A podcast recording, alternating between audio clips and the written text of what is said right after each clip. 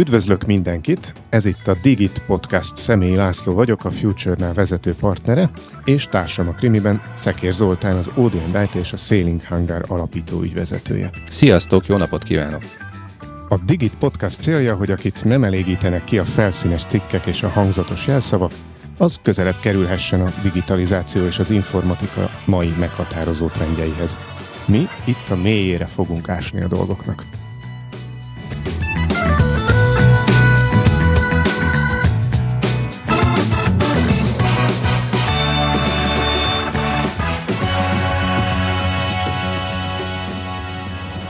Ma ismét izgatottan ülök itt a Digit Podcast stúdiójában. A, az egyik dolog, amit nagyon szeretek ebben a, a műfajban, amit elkezdtünk évelején a, a, az Olival, hogy olyan emberek, akiket én külön-külön jól ismerek, vagy valamennyire ismerek és szeretek, ezen a platformon keresztül tudnak találkozni, és ez a mai nap is egy ilyen e, alkalom, ráadásul egy rekord a mai nap, hiszen négyen ülünk mikrofonhoz itt a Csöp GDL Office gödöllői stúdióban, Vendégeink Csaba Zsolt és Láng András, akik közösen alapítottak céget Netrex néven. Üdvözöllek benneteket! Sziasztok, és mi is üdvözöljük a kedves hallgatókat. Sziasztok, köszi, hogy eljöttetek. Jó, um, egy első ilyen kérdésnek az a célja, hogy bemelegedjünk, úgyhogy pár gondolat. Az innováció, meg persze a startupok kapcsán szokták mondani, hogy egy százalékot számít az, hogy mi az ötleted, és akkor ráadásul jó ötlettel tele a padlás. A maradék 99% az meg egy, egy nagy kérdőjel, hogy mi kell még hozzá. Aztán a befektetők meg nem szokták, vagy nem győzik hangsúlyozni, hogy ők az alapítók, a tulajdonosok személyét nézik, azt az embert, a, a, aki viszi majd az ő befektetésüket. Nektek mi ebben a, a tapasztalatotok, vagy ti hogy szoktátok ezt mesélni? Igen, egyébként egyetértek ezzel, hogy a igen, személyét, a tulajdonosról személyét nézik általában. De természetesen, hogyha kicsit mélyebbre akarunk ásni, meg akarjuk érteni, akkor az emlőtt azért sokkal lényegesebb dolgok is vannak, hogy miért nézik ugye a személyiségét. És szerintem, amiért a személyiségét nézik, az egyik dolog, amit én szoktam hallgatni, vagy nagyon sokat hallottam a logmines éveim alatt a különböző ilyen venture capitalistek, tehát a, a kockázati befektetőktől, az az volt, hogy a idea is nothing, but execution is everything. Tehát az azt jelenti, hogy te is mondtad, hogy ugye ötletekkel tele a padlás, valójában az ötlet magában semmit nem ér, az, hogy utána azt hogyan hajtod végre, az, hogy mit csinálsz vele, valójában az dönti el, hogy valami egy sikeres, egy több millió vagy milliárd dolláros üzlet lesz, üzlet lesz vagy, pedig, vagy pedig semmi. Tehát ilyen szempontból a, a tulajdonos személyisége az egy döntő dolog, hiszen neki kell ezt az operatív ö, működést végigvinni. És ez a világon mindenütt így van, ugye? Á, én az amerikai venture capitalistről tudok nyilatkozni, ott biztos, hogy ezt mondják, biztos, hogy ezt, ez, ez, teljes mértékben ezt a, ezt a hitvallást vallják, hogy az, tehát, de hogy megnézed egyébként most őszintén a, a szokásos napodat megnézed, ö, ö, bocsánat, tehát, hogy megnéz, megnézitek, a, a, hosszútak ezek a, be, ezeket a beszélgetésekről lemenni, akkor ugye általában három-négy ember lemegy, közösen söröznek egyet, és akkor az ötleteket így bombázzák ide-oda, mindenkinek ilyenkor hallom ötlete van, mit kéne csinálni, ezt kéne megvalósítani, akkor ebből ez születik meg, tudod, tudod, tehát egy két-három órás beszélgetés után le tudsz, szerintem le tudsz simán venni egy két-három ilyen több millió dolláros üzletet, hogyha ezt végigvinnék.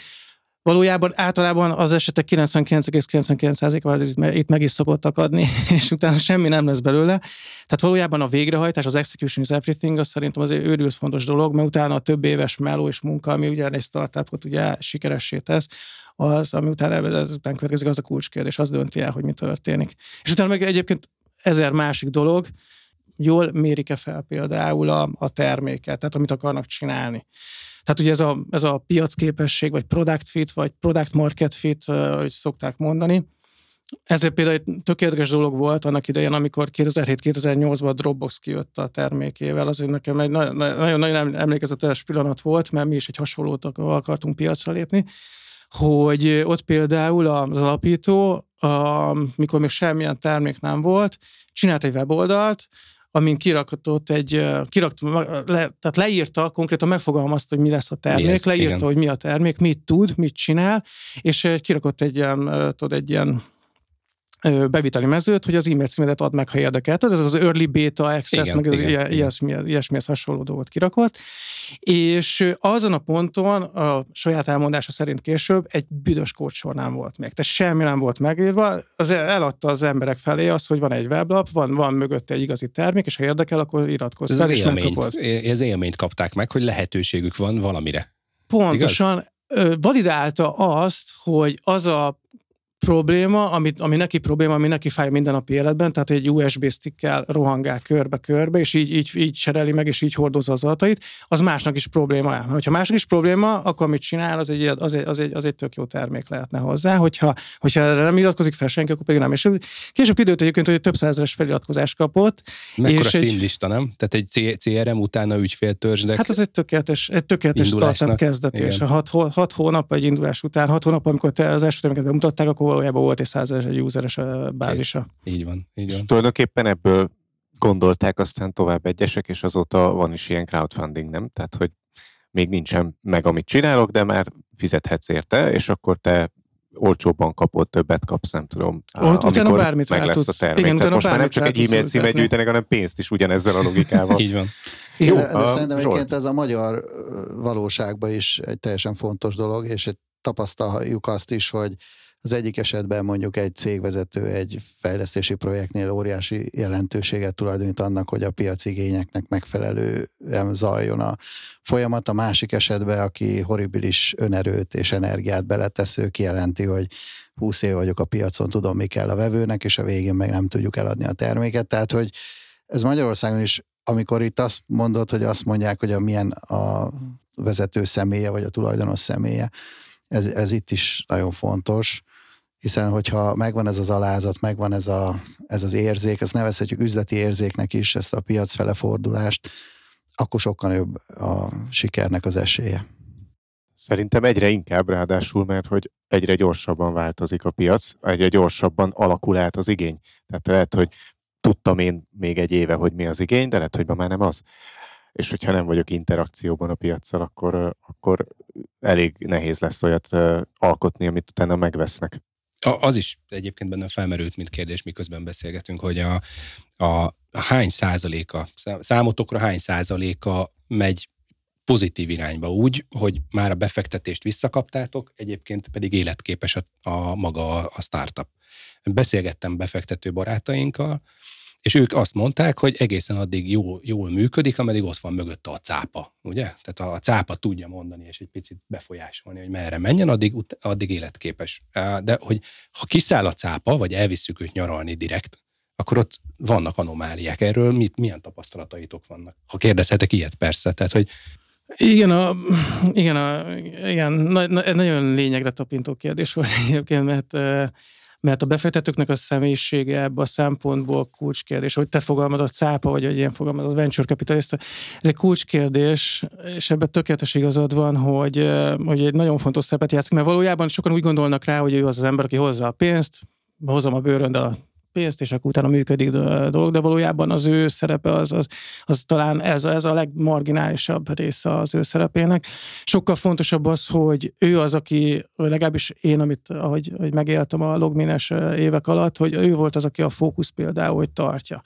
Tehát, hogy, hogy mi az, amit nem csináltok, ez a tipikus kérdés. Uh-huh. Ez a bármi, voltak ezek a negyedéves, tudod, ilyen nagy ilyen, igen, ö, igen, igen. vezetői üléseink, döntéseink, és ezekre nagyon sok esetben ők is ott ültek, tehát ö, operatívan nem vettek részt ugye a, a működésben, de ezek a negyedéves a stratégiai döntések, ebben stratégiai mítékekre mindig beültek, és a kedvenc kérdés az volt, hogy értem, jó, ez nagyon jó hangzik, na és mi az, amit nem csináltok ebből? Aha.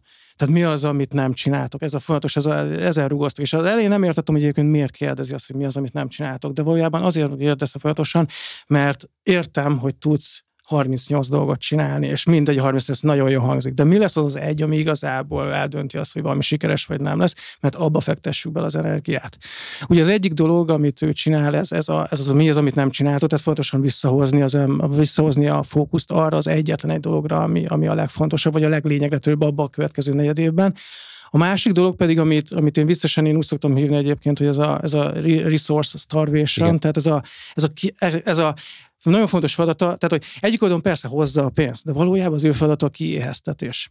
Tehát, hogy belekényszerítsen téged egy olyan helyzetbe, ahol neked a mi az, amit nem csinálunk, egy természetes döntésé váljon. Tehát gyerekek, hogyha ezt a három dolgot csináljuk, akkor erre nincsen pénzünk, nincsen időnk, nincsen energiánk és nincsen emberünk mi az, tehát válaszuk ki belőle, hogy mi az az egyetlen dolog, amit csinálok. És ezt úgy érhetem el egyébként a legegyszerűbben, ha azt mondom a startupnak, vagy annak a KKV-nak, hogy srácok, akkor a következő hat hónapra elegendő arán. Mármint az a, az a tehát hogy meddig tudom ezt a, meg, tehát a finanszírozásra, tehát magának a következő, mit tudom én, azt mondom, hogy a következő hat hónapnak a finanszírozása biztosított. És utána azt mondom, srácok, utána elfogy a pénz. Tehát ezután mondjuk vagy, vagy elkezdünk tehát, tehát pozitív cash flow-val üzemelni, vagy pedig, vagy pedig meghal a dolog.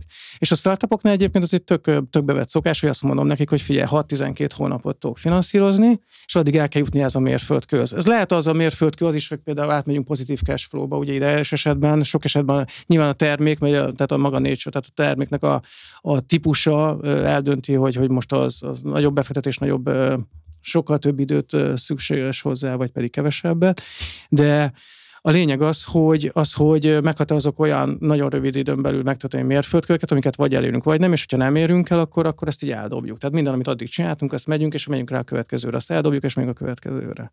Ez egy nagyon fontos befektetői feladat szerintem. Én saját befektetéseimet tudom ilyenkor uh, hozni, hogy ez a, a nagyjából a hat hónap az baromi reális, hogy abban már van egy kép arról, hogy hol tartunk.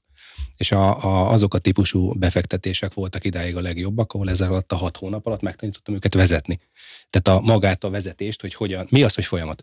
Tehát az, az, az, az a, ez a Lacinak a kedvenc szava, és szeretnék visszacsatolni, hogy nagyon fontos abban, hogy nem csak ötletelni kell. Tehát a meg nem valósult termék, az nem eladott termék, de hogy milyen tapasztalataitok vannak, hogy ezek a, a gondolatok, ezek hány, hány százaléka tud jól tehát amikor azt mondjuk, hogy, hogy hat hónap, és azt mondjuk, hogy van elérendő célotok, az általatok ismert startupoknál hány százaléknál válik ez be, hány, hány százaléka fordul át? Ez nagyon, nagyon, ahogy a Zsolt az előbb mondta, az alázatot, az alázatnak a hiánya, és miatt ez, szerintem ez nagyon csekély. Megmondom őszintén, mert most gondolj egy cégvezetőnek, egy cégtulajdonosnak, aki mondjuk eljutott A-ból B-be, adott, egy adott ponton, azt elkezdeni mondani, vagy megmutatni, hogy egy kicsit így kéne változtatni, így sikeresebb lenni. Tehát ez kell egy bizonyos fokú alázat, ahhoz, hogy ez, hogy ez átmenjen, és általában ez, ez most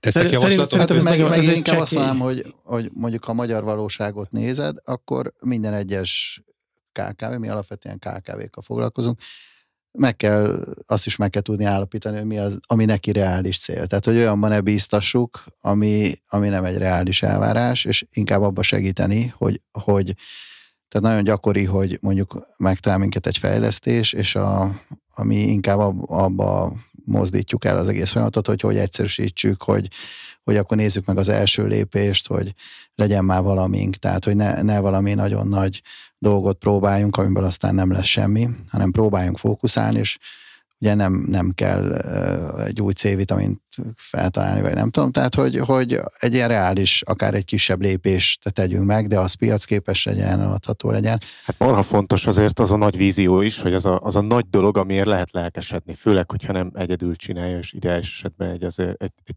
KKV vagy egy, vagy egy startup az nem egy egyszemélyes sztori, hanem ott egy csapatot kéne, és akár egy növekvő csapatot kéne vezetni, és ahhoz nagyon kell egy olyan cél, ami nem csak hangzatos, de hogy amiért lehet lelkesedni. Viszont abban tök igazad van, hogy azt a célt azt le kell tudni bontani, hogy mi az, ami oda vezet. És nem biztos, hogy egyenes út vezet oda, lehet, hogy egy kicsit cikcakos hát út. A, de, de mielőtt ebbe tovább mennénk, nagyon szeretünk belemelegedni a beszélgetésbe, és ezáltal általában a x kérdésnél jön elő az, hogy na jó, de kik is ülnek a stúdióban. Szóval azon kívül, hogy, hogy Zsolt meg, meg Andris, hogy, hogy ti honnan érkeztetek ebbe a KKV fejlesztős, netrexes világba, és hogy ez a product market fit tapasztalat, ez honnan jön, amiből most megosztotok nekünk? Én a Zsoltal való együttműködés előtt én a Logminél töltöttem el egy közel egy ilyen, egy ilyen 10 plusz évet, ahol egy ilyen számos ilyen, hát sikeres termékbevezetésünk volt, hogy csak párat kiragadva, most rá vannak feszülve ugye a Zoomra a, a pandémia, vagy a Covid időszak miatt. Mi a Zoom előtt megcsináltuk, a Joey, mi ez egy magyar termék volt, nem sokan ismerték egyébként Magyarországon, mert nekünk mindig is a külföldi piac, tehát az amerikai piac ö, ö, ö, volt egy ö, sokkal meghatározó piac a magyarországi piacnál. Mielőtt ezt megoldottuk a Join Me termékünket, ö, ami egy ilyen online konferencia eszköz volt. A, ö, például ott egy, egy ilyen kulcs mozzanat volt, vagy egy kulcs dolog volt, hogy előtte online, ö, online konferenciákat úgy kellett szervezni, hogy, hogy bementél a számítógépre, letöltöttél egy programot, scheduláltál, tehát egy, egy meetinget, aztán utána meghívtad az a résztvevőket, akkor ők is letöltötték a programot, ők is installálták, akkor megfelelő időpontba beléptek, akkor utána meg mindenki megadta az engedélyt, hogy akkor ő bejöhessen. Tehát, hogy egy, egy, ez, egy ilyen, ez egy ilyen ez egy ilyen, minden egyes ilyen meeting előtt egy ilyen 5-10 perces egy ilyen, egy ilyen telefonos egyeztetés, tudod, ilyen segítségnyújtás, igen, oda kell kattintani, igen, azt kell letölteni, igen, most, ja, te most ezt használod, akkor az service módban kell installálni. Tehát mindegy, egy ilyen, egy ilyen 5-10 perces jó, kemény, ilyen, ilyen izzasztó művelet volt, és akkor utána az akkori CTO-nk, a alapítónk, Anka Márton, ő, ő állt elő, emlékszem, egy egyik délután így oda gyalogolt egy ilyen stratégiai meetingen, és közölte, hogy figyeljetek, nem akarunk egy olyan meeting termék terméket csinálni, ami, amivel így egy kattintással be lehet jönni. És akkor így, emlékszem, hogy egy másik terméken dolgoztam, de én mondtam neki, hogy basszus, ezt most, most ezt én akarom. Tehát én most fogom az embereimet, csinálunk egy terméket, de azokból most kiveszünk egy pár erőforrást, és ezt elkezdjük csinálni, mert ez egy hatalmas ötlet. És akkor megcsináltuk ezt a terméket, ezt a, hogy kvázi én elindítottuk egy programot, és te, a többiek, akik bejöttek, azok be kellett írni, és bementek egy weboldalra, beírtak egy hat számjegyű kódot, amit mondtam neked, hogy 1, 2, 3, 4, 5, 6. Igen, igen. Valószínűleg nem, mert bent. ugye ez nem lenne biztonságos. De, és, ott, és ott voltál bent egyből. És ez, és ez egy ilyen, annak idén ez egy fantasztikus dolog volt, hogy egy másik termékünk volt, amit, a, amit konkrétan a, a Google-nek ez volt az első magyarországi felvásárlás. Ez, ez a dolgok internet, ez az IoT, IoT, IoT is terméket csináltunk, és a Google-nek annyira megtetszett, ezt utána felvásárolt, és a saját Google Cloud platformájába beintegrálta azóta. Ezek, tehát én, én ebből a világból jövök, ahol, ahol, ahol, ahol egy nulláról felépítettünk dolgokat, és, és, és próbáltuk kitalálni a product market fitet hozzá, próbáltuk megtalálni a customer hozzá, hogy mi lesz utána, milyen, milyen revenue lehet hozzárakni, és milyen, milyen, hogy lehet a fókusz megtartani, és közben 6, 12, 18, 24 hónap alatt mérföldkövekkel pedig túlélni azokat a részeket. Volt, amikor sikerült, volt, ahol pedig nem. Most egy kicsit beszúró kérdésként szeretném föltenni hozzátok, hogy ez a céges kultúra mennyire determinálja azt, hogy te ezt meg tudod csinálni ez, ez, ez, azon áll vagy bukik. Ez, ez, de nekem volt mindig egy kedvenc példám egyébként, bocs, lehet, hogy meg kicsit most ledominálom a dolgot. De Majd visszakanyari. Az utolsó 20 percben az utolsó 20 kiküldünk, ez, ez, ez, egy, hátal fogsz ülni. Nem, ez, ez egy őrült fontos kérdés egyébként, mert egyébként valójában ezen áll vagy bukik a dolog, ugyanis neked, tehát egy startup ö, ö, ö, ilyen millióben, neked arra kell felkészíteni az embereidet, meg a belső folyamataidat, hogy egy folyamatosan egy bizonytalanságot tartasz folyába fent. Az emberek általában ugye stabilitásra vágynak, azt arra vágynak, hogy reggel bemegy, értjük, hogy mit akarok csinálni, fel, felrakom ezeket a hangzatos mondatokat, ezt építjük a jövőt, lebontjuk is részekre, és akkor a következő három évben ezt így megyünk előre. Most valójában ennek az ellentéte történik. Ezek jó hangzanak ezek a mondatok, de valójában egy startup akkor lesz szerintem masszívan sikeres, hogyha hétről hétre adaptálni tudja azokat a változásokat, amiket a piac vagy az akkori tanulások diktálnak. Tehát ez, ez tényleg ezt napi szinten ezt úgy kell elképzelni, hogy, hogy az adott egy-két hétben, amíg egy ilyen sprintben dolgozunk, lemegy a sprint, és utána megjelenik a, a, a product product owner, ahogy mi, mi neveztük, tehát a termékért felelős emberke, aki, aki hozza be a customer nézőpontot ugye a fejlesztésbe, megjelenik a product owner, és azt mondja, hogy srácok, ez tök jó, és akkor most ebbe az irányba fogunk elmenni. De hát akkor az elmúlt két hétben mit csináltunk, azzal mi történik? Hát az most annyira, most így néztük a, term, néztük a piacot, néztük a fogadtatását, AB teszteltük a dolgokat, ez nem annyira fontos, most ebbe az irányba megyünk. És neked ez tényleg kell egy olyan kultúra, egy olyan emberek, akik erre ezt őket lelkesíti. Tehát nem lehúzza őket, nem, nem elveszi tőlük a, nem elveszi a kedvüket, hogy te jó Isten, megint megjelenik ott az Ádám, megint mond valamit, te jó ég, már megint teljesen más fogunk csinálni. Tehát nem megutálják ezt, hanem, hanem valójában neked kell egy olyan kultúrát felépíteni, ahol, ahol az, az embereket ez lelkesíti. Hogy megint megtanultam majd a piacról, megint csináltam valamit, és akkor az alapján megint adoptálok, megint, megint kicsit módosítok, pivotálok egy irányba, és, és, és, és, azt épít, és most már azt építem tovább. Pár évig tanítottam vállalati kultúrát a, a Károlin, és mindig idéztem a Lugásnert, aki az IBM-nek volt egy időben vezérigazgató, igazgatója, aki csak ennyit mondott, hogy culture is everything, kultúra minden, mert egész addig nem tudott előrelépni a, a szervezet profitábilis tételében, ami akkor már az IBM egy nagy cég volt, amikor ő átvette, csak mínusz termelt, nem pluszt. És addig nem tudott előrelépni, amíg nem verte át a, az emberek fejében, hogy nem egy személyes siker a definíció. Tehát nem, nem tudsz te, mint Andris vagy Zsolt sikeres lenni az IBM-nél, nem tudsz. Az IBM csapatai tudnak sikeresek lenni, és vagy együtt sírtok, vagy együtt nevettek. Amint ez sikerült átverni, utána elkezdtek a számok is jönni, tehát ez abszolút, abszolút így van. Zsolt, te milyen vállalati kultúrában nőttél fel? Ugye én a, ugye köztünk egy különbség, hogy bár pattársak voltunk a Matek Fakton, de ő Andris mérnök lett, én közgazdász, és én utána egy multi... oldal egy oldalra került, ezt csak így mondanám. Tehát, hogy... és uh, én egy multicégnél dolgoztam, mint pénzügyekkel foglalkoztam, és akkor utána több magyar középvállalatnál dolgoztam, amellett így elkezdtem kutatásfejlesztési projektekkel foglalkozni, eleinte egyetemekkel csináltuk, még mondjuk 15-20 éve ezelőtt, és azóta Ugye egyébként ez egy Európai Uniós változtatás volt, amikor észrevették, hogy 2006-13-ban a Európai Unióban megvalósított kutatásfejlesztési projektekből milyen alacsony mértékben lett ugye adóbefizetés, meg GDP növekedés, és akkor elkezdődött Európába egy ilyen folyamat, hogy próbáljunk cégeket bevonni, és ez Magyarországon is látszódott, mert elkezdtek, elkezdtek egyre több vállalat számára úgynevezett ilyen piacorientált kutatásfejlesztési projekteket, felhívásokat, stb.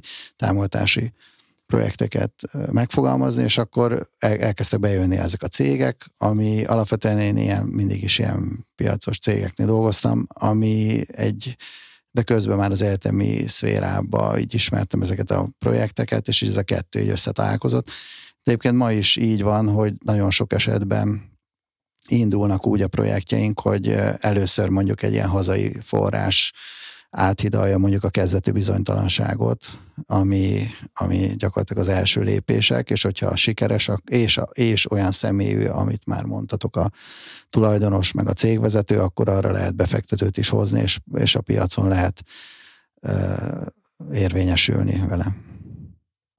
Ha már így szóba hoztad, hogy pattársak voltatok, nem tudom, hogy tudjátok-e, a hallgatóink már tudják, hogy minden adásban szoktunk beszélgetni egy kis személyes szálról, mert ez itt a Digit Podcast. Mélyebben, Laci. Ez itt a Digit Podcast. Ezt csak te tudod ilyen mélyen. A mai alkalomra azt gondoltam, hogy a gyerekekről beszélgetnénk, a, hogy hogy vagyunk a gyerekekkel, vagy hogy vagytok a gyerekekkel, mennyire szerettek gyerekek között lenni, van a saját gyermekünk, mennyire őrizzük a gyermeki énünket. Hát itt azt mondom röviden, hogy kettőnek összesen Andrisa öt gyerekünk van, és hogyha már itt a digitalizációról beszélünk, akkor szerintem az egy külön érdekes... Egy családban? Nem, két külön család. Egy feleség. Két feleség és egy gyerek, igen. Okay. Nekem külön... kettő, Zsoltnak három, igen. Igen, de a, ha már itt a digitalizációról beszélünk, az egy nagyon érdekes dolog, mert nagyon sokszor... Lesz egy, digitális gyerek is. Egy, Lefutatjuk. Már nincs hogy nagyon érdekes, hogy sokszor ugye mire elkezdünk egy valamin dolgozni, és amiben arra egy jó termék lesz, az lehet, hogy 6-8 év is eltelik addig, és most már, amikor nagyobbak a gyerekek, akkor lehet, hogy érdemes megnézni, hogy ők hogy állnak ehhez, és ők hogy viszonyulnak hozzá. Tehát amikor már, ugye Andrisnak is nekem is egy gimnazista gyerekeink vannak, hogy, hogy nem mindegy, hogy ők, ők, ők ez, ezt ők hogy fogadják, mi a véleményük róla, tehát hogy még egy... egy... Mert a 6-8 évet, vagy egy adott hát Nem, mert most termék. elkezdünk egy terméken dolgozni, vagy ez tök érdekes dolog, vagy egy bármilyen projekten, és tudjuk azt, hogyha ez sikeres, mondjuk mi hiszünk benne, akkor szerintem ez egy nagyon érdekes kérdés, hogy a, a, a gimnazista gyerekek azok mit, mit gondolnak erről. Igen, az egy nagyon érdekes dolog, mert ugye mi már mondhatom így, szerintem mi már kicsit így meg vagyunk fertőzve, kicsit be vagyunk szűkülve. Egyébként a gyerekek egyébként tök érdekes, hogy mennyire nyitottan és mennyire egyedien tudnak hozzáállni egy-egy adott problémához. Tehát olyan dolgokat, olyan, olyan, olyan szempontrendszereket hoznak be, tudod, amiket így, így nekem ez, nekünk eszünk, eszünkbe se jutna. Nagyon érdekes. Tehát én is amikor elviszem, a legnagyobb film nagyon jó beszél angol, elviszem ilyen konferenciákra, hogy ő mit, mit gondol, vagy mit, mit lát, tök érdekes. Igen, mert tök mást fog, teljesen mást fog mondani, vagy gondolni, amit, amit én gondolnék. Az én lányom 17 éves. Szerintem én vagyok az egyedüli, akinek egy gyereke van ebben a csoportban itt közöttetek. Köszönöm, hogy itt ülhetek. Uh, én nagyon fontosnak tartom az utánpótlás nevelést. Nekem van egy brandem, ez a Szélénk hangár, amiről már lehet, hogy itt a bevezetőben majd fogjátok hallani. Zárójel. Tehát a Szélénk hangárban most azt találtam ki, hogy hogy tudom bevonni úgy a fiatalokat, hogy adok nekik kvázi mint egy startup, egy brandet. És három brand közül választhatnak. Van egy építésziroda, van egy uh, uh, marketingügynökség, és keresem a harmadikat. Az pedig egy pénzügyi, egy pénzügyi finanszírozós, könyvelős megoldás, ahol én azt mondom, hogy én biztosítom hozzá kvázi az inkubátort, vannak különböző lehetőségek, vannak szoftverek, de ha nincs, akkor Excel van, amit szeretne, és egy a lényeg, hogy hat hónap alatt az első ügyfél tárgyalásból megnyert munkája meglegyen. Tehát én így tanítom meg őt vezetővé válni. Választhat, hogy miben szeretne ő vezető lenni, és azt látom, hogy minél több fiatallal dolgozom együtt, annál nagyobb lelkesedés jut nekem ebben az egészben, mert hogy, mert hogy így van véleményük, uh, hagyom őket, hogy legyen véleményük, és hogy nagyon érdekes, hogy, hogy ilyen, ilyen de jó húrá optimista leszek tőlem, amilyen fiatalnak voltam én annak idején, hogy, hogy így, így lelkes, és uh, azt látom, hogy a, Például egy városfejlesztésnél. Ez a, a holnapi nap délután, nekem kedvenc városom Balaton, mert ezt mindig vállalom, a Gödöllői Agrártudományi Egyetem fiatalai fognak bemutatni egy városfejlesztési tervet. És nagyon várom ezt a holnapi napot, mert hogy állítólag olyan érzékkel és olyan alázattal nyúltak hozzá ez a városhoz, hogy nagyon meglepő volt mindenki számára, akik elsőre látták. És hogy a fiatalokat próbálom meg mindig kapacitálni arra, hogy mennyire unalmas, amikor azt mondom, hogy városfejlesztési ülés. Ugye? Nem? Tehát, hogy egy ülés. Már önmagában ez a szó. Ez, és hogy amikor azt próbálom őket kapacitálni arra, hogy jöjjenek el minél többen, és képzétek el, jönnek. Mert arról, elkezdtem nekik arról beszélni, hogy figyeljetek, nézzétek már meg, hogy közösségi térre van szükség, sziklamászó, nem tudom én mire van szükség, eh, vitorlázós, eh, bármilyen egyesületre van szükség, és szerintem a jövőnk az a, az a fiatalok által van biztosítva. És ennek az egyik fele az új cégek, új gondolatok, de a másik fele az, hogy mi milyen környezetben élünk. Tehát ez a környezet tudatosság számomra egy picit a, a fiataloknak az utánpótlás képzése is. Tök jó gondolat ez, hogy, hogy a fiatalok lelkesítenek téged. Én több idős ismerősömtől hallottam ezt, hogy, hogy ő azért érzi, hogy, hogy úgy fiatal tud maradni, mert hogy mindig megy gyerekek közé. Ő olyan dolgot keres, tanítást, táborozást, családi gyerekfelvigyelzt, bármit keres, csak hogy gyerekek között legyen, mert akkor nem fog annyira megöregedni. Úgyhogy én is ezt próbálom, ezt próbálom tartani, mm, és nagyon szeretek gyerekek között lenni. Egyrészt azért, mert nagyon sokat adnak vissza, nem is feltétlenül ilyen szakmai szempontból, de, de olyan élet szempontból. Tehát egy gyermek az mindig életszagú. A felnőttek világában olyan sokszor van nem életszagú közeg. Itt az előbb a kultúráról azért beszélgettünk a cégeknél. A gyerekeknél az mindig, az érdekes, az mindig életszagú. Kevésbé fásultak esetleg. Igen, nincsenek, tényleg nincsenek megfertőzve ilyen szempontból fásultsággal. És ugye mondtad, hogy, hogy vezetőnek is próbálod őket képezni, és akkor még egyszer visszamennék oda, ahol már egy ponton voltunk, csak szerintem gyorsan túleldültünk rajta, hogy ugye vannak azok a vezetők, akik akik tényleg tudják a tutit, és ők úgy gondolják, hogy ők azért vezetők, hogy tudják a tutit, és nem korrigálnak. Tehát, hogy jön visszajelzés, de, de elmegy egyik fülénbe, másikon ki. Um, mert nyilván dolgoztatok ilyennel, hiszen ezért is emlegettétek. Az egyik megoldás az, hogy lecseréled, vagy olyat keresel, hogy te olyannal akarsz dolgozni, olyan partnerrel, nem tudom, ahol a vezető nem ilyen, és akkor nagyon jó, hogy a fiatalokkal ezt, ezt könnyebb elérni. De nekem is ez a tapasztalatom, hogy aki még nem ilyen, azt megerősíteni abban, hogy na soha ne legyen ilyen zárt gondolkodású, hanem mindig hallgasson a visszajelzés, és korrigáljon akár két hét után is, ami azért egy durva dolog, hogy azt mondta, hogy megyünk erre, majd két hét után azt mondta, hogy megyünk arra, tehát ezt föl kell tudni vállalni, hogy ez miért jó. Így, tehát ezt fiataloknál el tudjuk érni, de hogy hogy akkor ez tényleg azt jelenti, hogy, hogy le kell mondanunk azokról az emberekről, akik, akik már kialakítottak egy zárt gondolkodást, vagy nektek van ilyen tapasztalat, vagy jó gyakorlat, hogy hogy lehet őket kinyitni újra? Hát ugye az elején beszéltünk erről, hogy amikor megismersz egy céget, akkor és már egy működő KKV-ről van szó, mondjuk van 20 dolgozója mondjuk, vagy 30, egy tipikus magyar kisvállalkozás, mert van árbevétele, van terméke, ő tud valamit. Vannak folyamatai, vannak nem folyamatai. Is tudja. Igen, akkor ott lehetséges, hogy az egyik esetben az egyik cégnél bizonyos projektek tudnak működni, a másik esetben meg nem tudnak, és szerintem ez nem baj, mert minden cégnél azt kell megnézni, hogy, hogy mi az, ami nála eredményre tud jutni. Tehát én nem biztos, hogy lecserélni akarnám azt a, azt a vezetőt, mert ő, ővé a cég, ő a tulajdonos, hanem esetleg lehet, hogy egy projektről lebeszélnem. Tehát már többször előfordult, hogy ezt szerintünk inkább ti ne csináljátok, inkább csináljátok ezt, és, és alapvetően ez azért jó, mert alapvetően ez a mi részünkre egy alázat, mi elfogadom olyannak, amilyen, mi megpróbálom őt megismerni, nem akarom őt megváltoztatni, hanem inkább abba próbálunk neki segíteni, hogy olyan projekteket, vagy olyan olyan dolgokat javaslunk, vagy támogatunk, amivel, amivel ő sikeres tud lenni.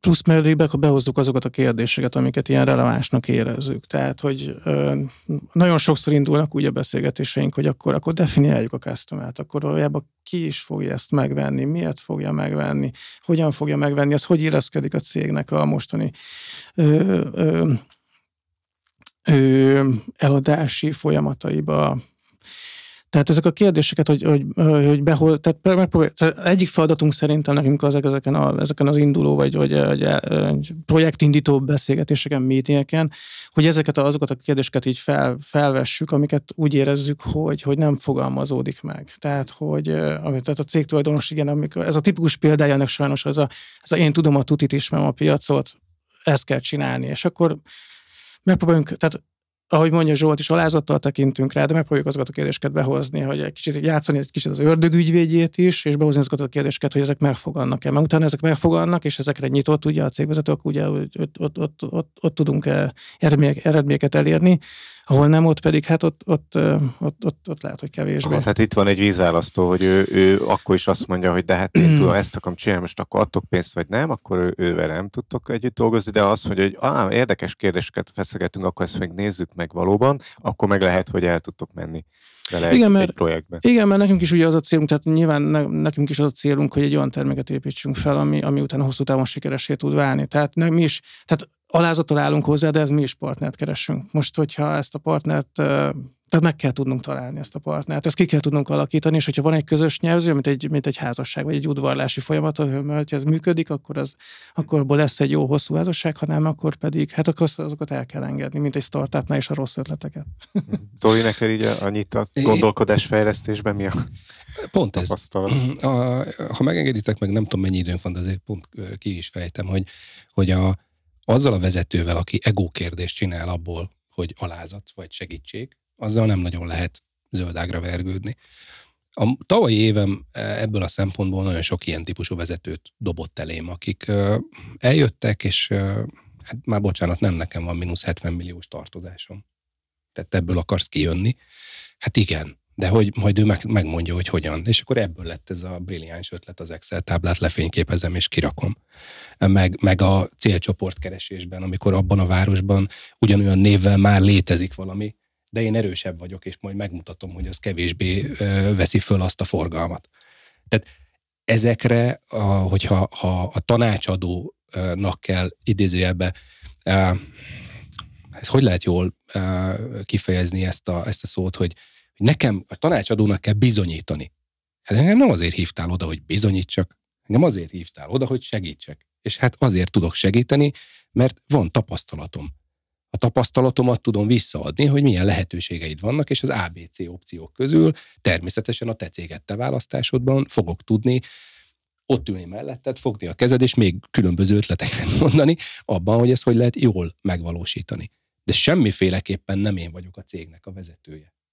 Tehát ez egy, ez egy nagyon fura dolog, hogy a tanácsadó igen képes lenne vezetni a céget. De nem azért van ott, hanem azért, hogy segítse azt a vállalkozást. Jó gondolom? Egyetért. Igen, meg nem vagyok arról meggyőződve, hogy a tanácsadó tudná vezetni azt a céget. Ez szerintem ez nem biztos, de az biztos, amit, hogyha már bejött előbb ez a hasonlat a házasságról, hogy ez tényleg olyan, hogy mint egy házasságnál is, hogy lehet, hogy valakivel valaki jó funkcionál, vagy tehát amikor valaki párt választ, akkor kvázi arról is dönt, hogy ő most milyen problémakört fog menedzselni, mert teljesen mindegy, hogy ki lesz a férje, felesége, az hoz egy problémakört. Tehát ő valami vele nagyon könnyű lesz, valami meg vele nagyon nehéz lesz, és hogyha, egy, hogyha lesz egy csalódás és egy ellenkező személyiséget talál, akkor vele is lesz, ami nagyon könnyű lesz, és lesz, ami nagyon nehéz lesz.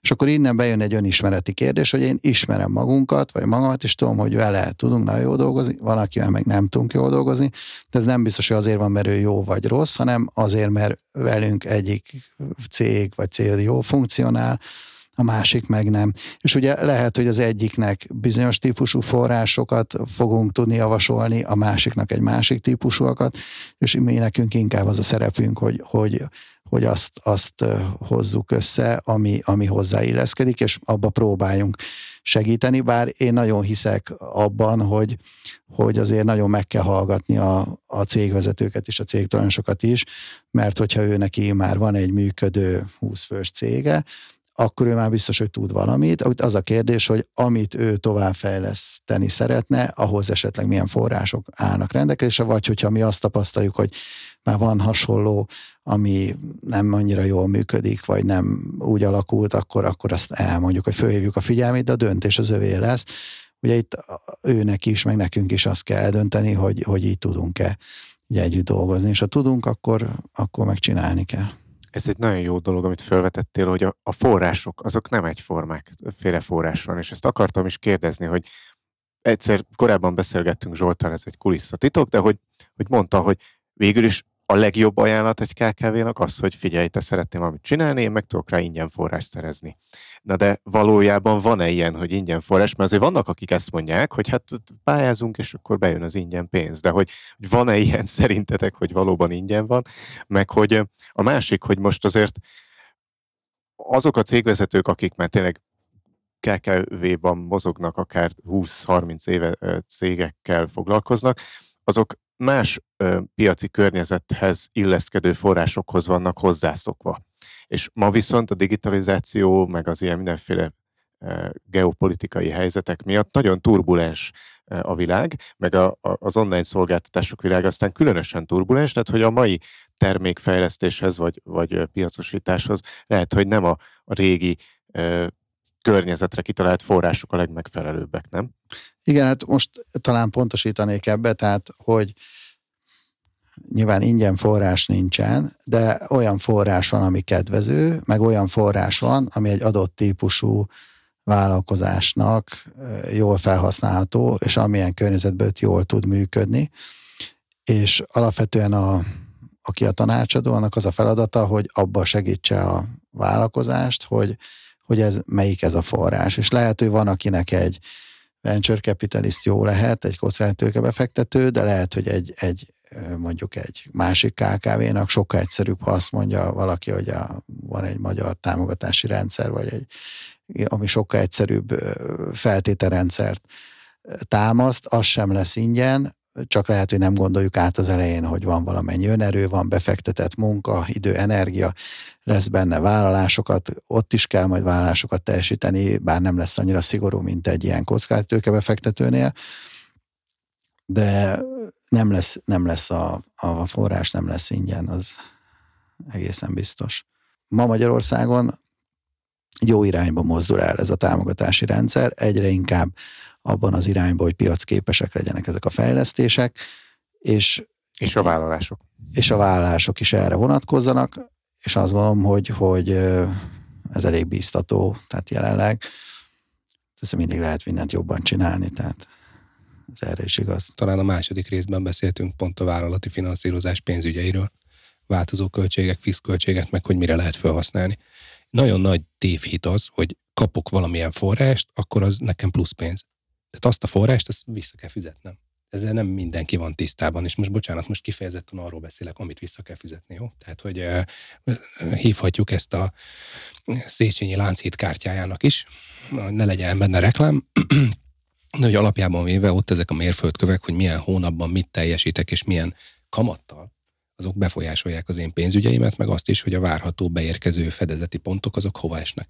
És ezzel nagyon-nagyon kevés ifjú cégvezető van például tisztában, ez az én tapasztalatom. És most itt vissza szeretnék kérdezni tőletek, hogy nálatok ugye startupnál a vezetőknek mennyire kell felhívni a pénzügyi tudatosságra a figyelmét, vagy hogy tudjátok elérni náluk ezt a pénzügyi tudatosságot? Lehet, hogy nem jó helyen van a kérdés, de hát most ez jutott eszembe.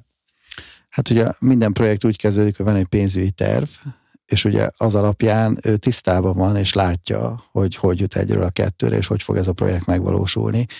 És a, hogyha így ebbe a 6-12 hónapos logikába gondolkodunk, akkor ott ugye mindig nagyon élesen felmerül a kérdés, hogyha amikor az időszak lejár, akkor kinek kell belépni, hogy a projekt tovább tudjon menni. De egyébként, hogyha veszem, vegyem a másik végletet, hogyha valaki csinál egy legegyszerűbb hazai, akár nem is hitelből, de egy támogatásba egy projektet, egy sima eszközbeszerzést, mint a legegyszerűbb projekt. Ott is valójában, amikor az időszak letelik, ugye ezzel valamit kezdeni kell, ezt, ezt, ezt hasznosítani kell, ezzel teendő van, ezzel kapcsolatosan vállások vannak, tehát, és itt is az első pillanattól ezt, ezt tudatában kell, hogy legyen a, a megvalósító. Nyilván minél élesebb ez a helyzet, minél inkább a, a kitett a piaci folyamatoknak, meg minél inkább visszafizetendő a forrás. Ugye nyilván a kockázati befektetők azok szeretnek beszállni a cégbe is, tehát akár az egész céget is elviszik, de ott ugye azt, azt kell látnia a fejlesztőnek, hogy ő folyamatosan társakat kap. De ezekre a társakra egyébként a hazai cégeknek is szükségük van, még akkor is, hogyha egy támogatásból valósít meg egy projektet, mert teljesen jó megfigyelhető, hogy aki egy ilyen projektnek az első pillanatában már gondol arra, hogy ezt nem egyedül fogom végigvinni, hanem itt, meg itt, meg itt, neki, meg neki, meg neki be kell lépnie, vagy ő, ő hozzá esetleg a külpiacokat, vele tudok exportálni, vele tudok bizonyos problémákat, vállásokat teljesíteni, megoldani, valójában az teljesen hasonló lesz. Ugye van, aki erre nem annyira nyitott, ugye a, a, ott, ott nekünk az a feladatunk, hogy az elején felhívjuk a figyelmet, hogy oké, okay, de hogyha te még sose exportáltál Németországba, akkor nem valószínű, hogy a következő két évben ezt meg fogjuk oldani, tehát akkor inkább ne vállaljunk ilyet. Tehát, hogy inkább ez a mi feladatunk szerintem, hogy, hogy az adott cégre és az adott projektre vonatkozóan adjunk olyan javaslatot, hogy neki ez hogy lesz könnyű megvalósítani, és az adott vállást, ami teljesen más mondjuk egy hitelnél, teljesen más egy, egy magyar támogatási rendszernél, vagy teljesen más egy ilyen kockáti tőke befektetőnél, ezt ő hogy tudja teljesíteni, akarja teljesíteni, Ugye, mert lehet egy olyan cégvezető, akinek nagyon fontos a cég, oda senkit be nem akar engedni, az az övé, az az ő gyermeke. Nyilván egy ilyen cégvezetőt, ha megismerünk, akkor neki nem fogunk javasolni egy kockázati tőke befektetőt, mert az ő személyiség ez, ez nem illeszkedik. Nem engedi és, meg, így van. És, de ott is van megoldás szerintem, és most visszakanyarodnék ahhoz, amit úgy fél órával ezelőtt említettél, hogy volt a logmimbe egy olyan időszak, amikor online meeting, az online megbeszélések nem voltak egy ilyen nagyon kényelmes és kiforrott rutinszerű részei az életnek. Nagyon nehéz volt bekapcsolódni, vagy egyáltalán létrehozni egy ilyet, és csináltatok rá egy, egy terméket, és akkor mondtad így fél mondatban, hogy gyakorlatilag az történt, hogy más munkából kivettetek embereket, és megcsináltátok ezt az online meeting eszközt. Láttam egy nagyon hasonló sztorit, múltkori adásban pont uh, még nincs uh, megvágva, de szerintem ez benne fogjuk hagyni. Pont beszélgettünk arról, hogy a feladatmenedzsment egy cégben az mennyire digitalizálható, és akkor ott elhozta, előhoztam a Future-nál példáját, hogy mi magunk is, meg már, már ügyfeleinkkel is több esetben a ClickUp nevű feladatmenedzsment eszközt használjuk. Na ez a ClickUp ez úgy történt, hogy az alapító együtt dolgoztak egy cégben, egy amerikai nagyvállalatnál, és de egyszerűen nem bírt voltak magukkal, mert nem tudták rendesen kezelni a feladataikat, nem voltak elégedettek azzal, ahogy ezt adminisztrálják, túlságosan sok adminisztráció volt vele, és kitalálták, hogy hogy tudnák egyszerűbben csinálni. Ma 1,2 millió csapat használja világszerte ezt a, az alkalmazást, és jó néhány versenytársa van még, ami többé-kevésbé ugyanebből a célból alakult, tehát hogy teljesen felrobbant azt gondolom a, a feladatmenedzsment meg a belső kommunikációnak a, a világa. És igazából egy ilyen KKV vezetőre visszakanyarodva, hogy, hogy ő nem szeretne tulajdonrészt adni, meg, meg nagyon az ő cége, van egy ilyen belső forrás, amire nem szoktak gondolni, hogy nem feltétlenül kell hitelt fölvennem, csak valamit nem csinálok helyette. Hogy kiveszem az embert, aki egyébként itt van, a, abból, amit eddig csinált, és vele megcsinálom az újat. Ez egy, ez egy olyan dolog, amiről nekem az a tapasztalatom, hogy ritkán jut eszébe a cégvezetőknek, tipikusan mindig hozzáadott projektekben gondolkodnak, amire új embert kell felvenni, meg új pénzt kell befektetni, meg nem tudom. Holott teljesen egyszerűen megvalósítható az is, nem egyszerűen, de teljesen reálisan megvalósítható az is, hogy valamit nem csinálok, amit eddig csináltam, mert már nem olyan profitábilis, vagy nem olyan ígéretes, vagy pont azoknak a kollégáknak tudok új kihívást adni. Sose felejtem el, ez a legnagyobb vállalatig igaz. Amikor Budapest Banknál dolgoztam tizen évvel ezelőtt, jött egy új vezérigazgató, és egy fél év után azt mondta, hogy itt szerinte nem a erőforrás, hanem feladatmenedzsment gondok vannak. Ő nem akar még X embert felvenni azért, hogy mindent tudjanak csinálni, ami a hatósági előírásoktól a termékfejlesztésig van, hanem legyen kedves szervezet egy kicsit gondolkodjon, és a következő hónaptól mindenki mondja meg, minden egyes ember a 1200 fős kollega körből, hogy mi az az egy, minimum egy dolog, amit nem csinál a jövő hónaptól.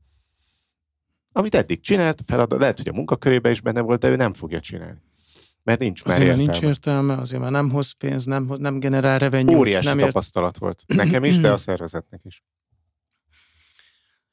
Hát igen, nekem erről tovább is az első dolog, ami eszembe jut, az az, az, az, amit nem csinálunk. Tehát amikor, amikor be, begyalogol hozzánk a stratégiai meetingre a, a venture capitalist, és azt mondja, hogy jó, értem, ez minden, ez a, ez a, gyönyörűen néz ki ez a hatalmas tábla, mit tudom én, volt egy ilyen idea generation tábla, ez nagyon szuper, akkor most ebből hogy, hogy, hogy húzzuk le azt a mondjuk a 90 át És mi az a, mi az, mi az a maradék 10, amit pedig csinálni fogunk.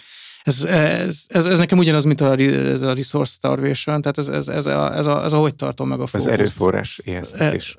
E, e, igen, hogy tartom meg a fókuszt egyébként. De a legegyszerűbb válaszom nekem erre egyébként erre a problémáról az, hogy ne, nagyon nehezen tudjuk elengedni a gyerekünk kezét. Tehát úgy értem, hogyha van valamit elkezdtünk csinálni, és hiszünk benne, és, és nem hozza be, nem hozza be a be hozzáfűzött reményeket, ennek nem engedjük el. Tehát ez a, ez a ragaszkodás azokhoz a dolgokhoz, amiket elkezdtünk csinálni, amiben hiszünk, Ja, ebben tökéletes igazad van, hogy, hogy ez, ez, ezt valahogy nem nagyon nehéz. Sok, sok esetben egy külső szereplőnek kell bejönni és felhívni a figyelmet rá, hogy ezt, ezt, ezt értelmetlen tovább folytatni. Hát, vagy ilyenkor nagyon jó, ha van egy vízió, nem? Mert hogyha egyébként a vízió felé több módon is eljuthatok, vagy több dolgot is el tudok képzelni, amit azért teszek, hogy az, az megvalósuljon, hogy én leszek a nem tudom, a legbababarátabb narancs exportőr, akkor akkor el tudom engedni azt az egy lépést, ami, ami éppen nem jött be, mert a végcélon, nem, amiben igazán hiszek, azon nem kell módosítanom, nem? Itt az a, az nehéz ebben a dologban, hogy vannak presztis projektek. Tehát, hogyha ez a, úgy hívják, remélem, hogy jól tudom így visszaadni, de hogy a Concord effekt, ami arról szólt, hogy a, britek és a franciák hogy építik meg a Concorde nevezetű sugárhajtású, most már nem üzemképes repülőgépet, ami egyáltalán nem volt gazdaságos, egyszerűen végig kellett vinni. És hogy már réges-rég kiforta az idejét műszakilag, technológiailag, elhatározták, hogy presztízs értéke van ennek a terméknek, amit minden körülmények között le fognak gyártani.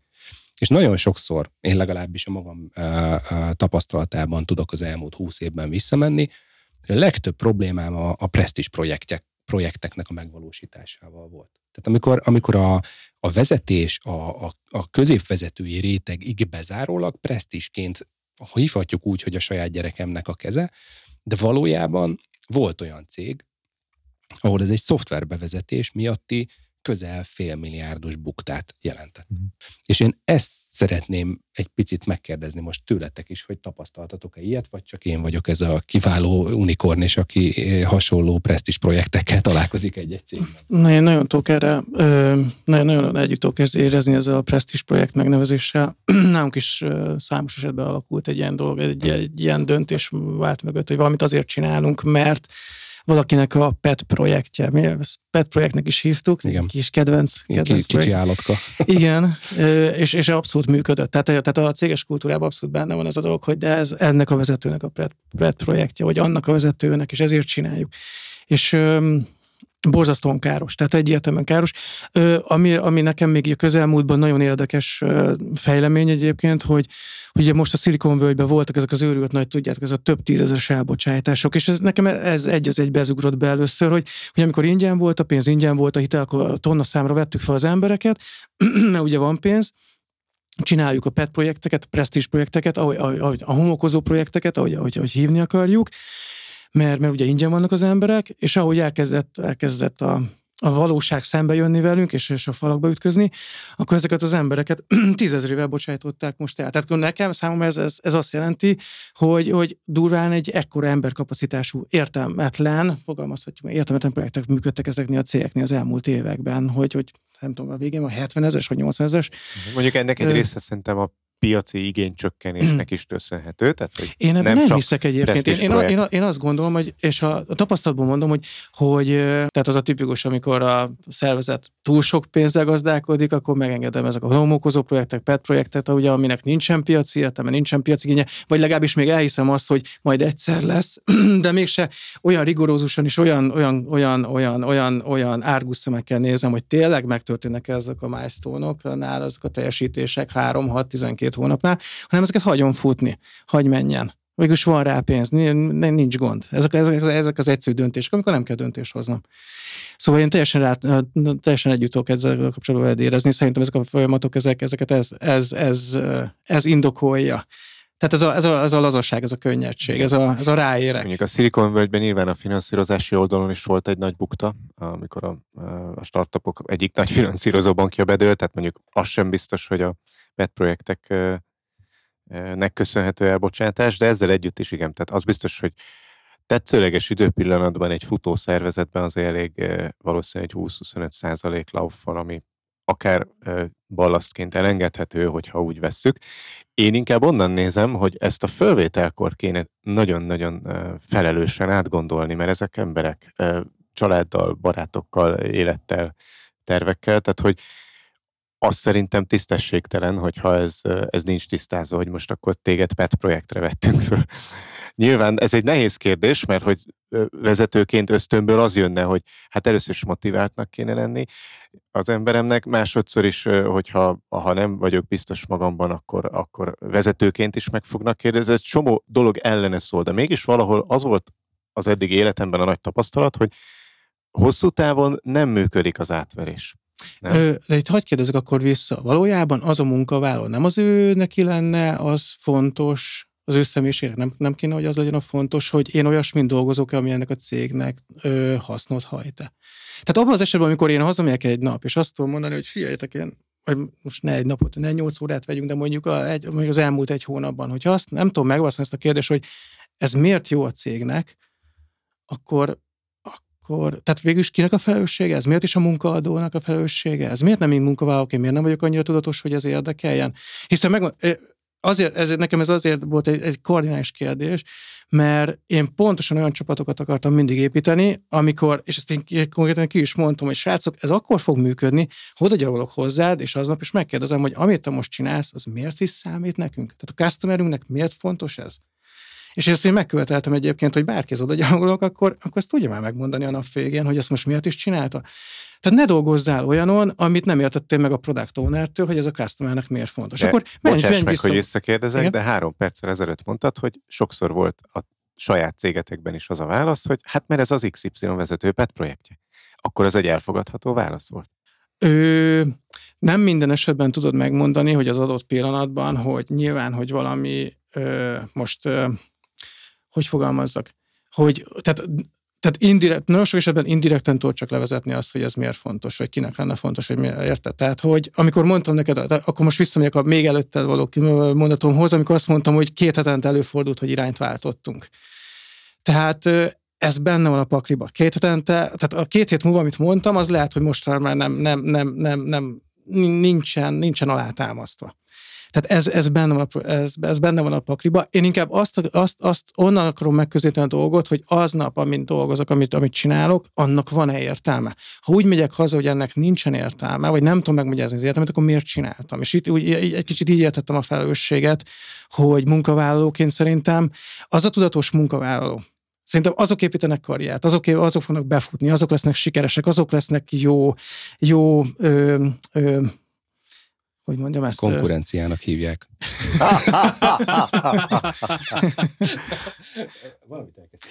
Csak azt akartam mondani, hogy szerintem Magyarországon nincs akkora nagy forrásbőség, hogy ezek a, a PET projektek olyan széles körbe jellemzőek legyenek. Megosztanak a stúdióban a vélemények. Igen, én inkább... A hallgatók a, a kommentezőnt fogják nem, ránk borítani hamarosan. Igen, nem, nem csak nem, hogy rácsatlakoznék a példára, bár tudom, hogy nem sokszor nem a példa a lényeg, hanem az üzenet mögötte van, de most erre, ez egy szerintem nagyon jó példa egy nagy szoftverbevezetése, hogy sok esetben mondjuk egy magyar cég, amikor eldönti, hogy bevezet egy nagy szoftvert, vagy egy, egy olyan szoftvert, ami lehet vállalatirányítási rendszer, vagy bármi, az nem biztos, hogy ő pontosan tudja, hogy ez mivel jár együtt, milyen adatokat kell rögzíteni, az milyen végeredményeket fog kapni, stb. Hát, stb. Ha csak nem ez a nyolcadik szoftver, amit bevezetett. Így van, az első nagyon... háromnál, ugye az ez első... olyan, mint a házépítés, nem? Tehát az elsőt az ellenséget, a elsőt a barátodnak a szoftver bevezetést, én is Igen, ezt tudnám mondani. Tudunk olyat, tehát tudunk olyat most cégnév nélkül, hogy milliárdos költségvetés, és akkor utána a 56 ember titokba vitte be az autókat, tehát hogy valójában nem működött.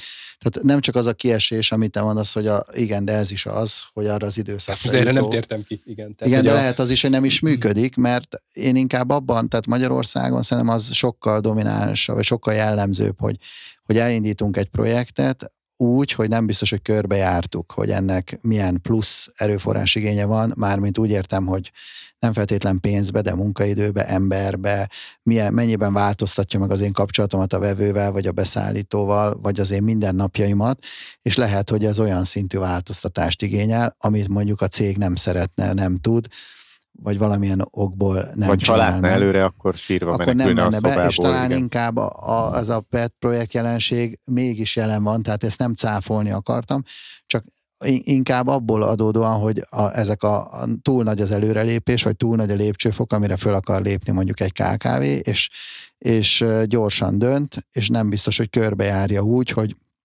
szembesül vele, hogy lehet, hogy egy kisebb lépcsőfok ez sokkal jobb lenne, és akkor majd kiderül, hogy lehet, hogy nincs olyan digitális írástudás a cégnél, hogy, hogy mondjuk egy olyan, azt a szoftvert be tudja vezetni, de az nem baj, mert azt a céget nem kell lecserélni, akkor lehet, hogy neki egy másik, hogy Andris Új szokta, kollega. Hát igen, meg talán inkább egy, vagy, vagy ez egy eszköz, tehát lehet, hogy a, ahhoz a célhoz, ami a cégnek reális, egy másik eszközre van szüksége, vagy egy másik megoldás. Igen, de az, hogy mi kell hozzá, meg hogy egyáltalán, hogy mekkora ez falat egy, egy projekt, ez óriási dolog. Nekem erről mindig eszembe jut gyerekkorom egyik kedvenc vicce, hogy ugye milyen a full extrás japán terepjáró, hogy műszerfalba kicsi komputer vezérli az autót, csomagtartóba kicsi japán mérnök szereli a komputert. Mert végig így kész. Tehát, hogy meg hogy egyáltalán, és ha szeretnéd, hogy átprogramozzák, akkor gyorsan megoldódik. Szóval, hogy, hogy ilyet azért látunk szoftverbevezetéseknél is, hogy akár egészen nagy nevű szoftvereknél is azért nem, nem úgy működik, mint ahogy az a prezentációban elhangzott. Te Viszont egy, egy, nem egy tudom, hogy kibe maradt még bennem, valami. Még egy gondolat, ha megengeditek, de gyors leszek. Tehát, hogy az egyik, hogy a, a kiégés és a munkai fluktuációnak az egyik nagy jelenségéről beszéltünk most. Tehát hogyan, é, hogyan égetünk ki egy hét alatt egy projektvezetőt, vagy két hónap alatt egy projektvezetőt, az elmondottakkal ki tudjuk égetni. A másik pedig, hogy szerintem azért van vezetői felelősség is. Tehát, hogyha ha jó vezető vagyok, akkor én figyelek az embereimre, és ezt a nem tudom hányadik részben is már, e, vagy hányadik rész óta folyamatosan mondogatom, és akkor adom mindenkinek tanácsnak a hallgatóknak, hogy kérdezzék már meg egy nap a kollégáiktól, hogy tudják, hogy mit csinálnak egy nap, vagy aznap. Tehát, hogy érthető számukra a kiadott feladat, tudja, hogy miért van ott. Ezzel csatlakoztam arra a gondolatra. Igen, igen, igen. De van egy folytatása is, hogy minden eszköze megvan ahhoz, hogy ezt el tudja végezni. A harmadik meg, hogy van-e konfliktusa aznap, vagy azon a héten valakivel.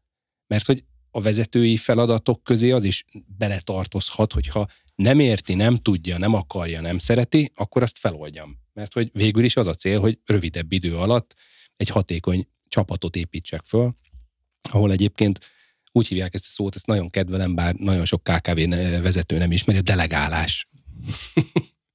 Ez az egy gondolat maradt bennem, ezt szerettem volna veletek megosztani. Ez egy nagyon fontos egyébként, mert én is egyébként vezetőket a az én vezetőimet nagyon sok esetben ott láttam elbukni egyébként a delegálásnál. Tehát az, amikor túl sok mindent válasz fel, nem bírod leadni, és akkor, és akkor ilyeneket mondasz, hogy de azért, mert nem ért hozzá, vagy azért, mert nem tudom rábízni, vagy azért, mert hogyha nekem Ez ugyanannyi időbe, ugyanannyi időbe kerül megcsinálnom, mint, mint, mint ledelegálnom És ugye számos esetben látó, hát rengeteg ilyen kelkelvés példát látunk, vezetői példát látunk, ülünk két vezetővel, és akkor jó, de ezt, ezt, ezt kinek adjuk oda? Nem tudjuk kinek kiadni, de, de ti ezt nem tudjátok. Tehát mi, mi ülünk ott, és mondjuk, hogy de ezt így nem tudjátok megoldani, ezt így, ezt így butaság bevállalni, ez így, ez így nem fog működni.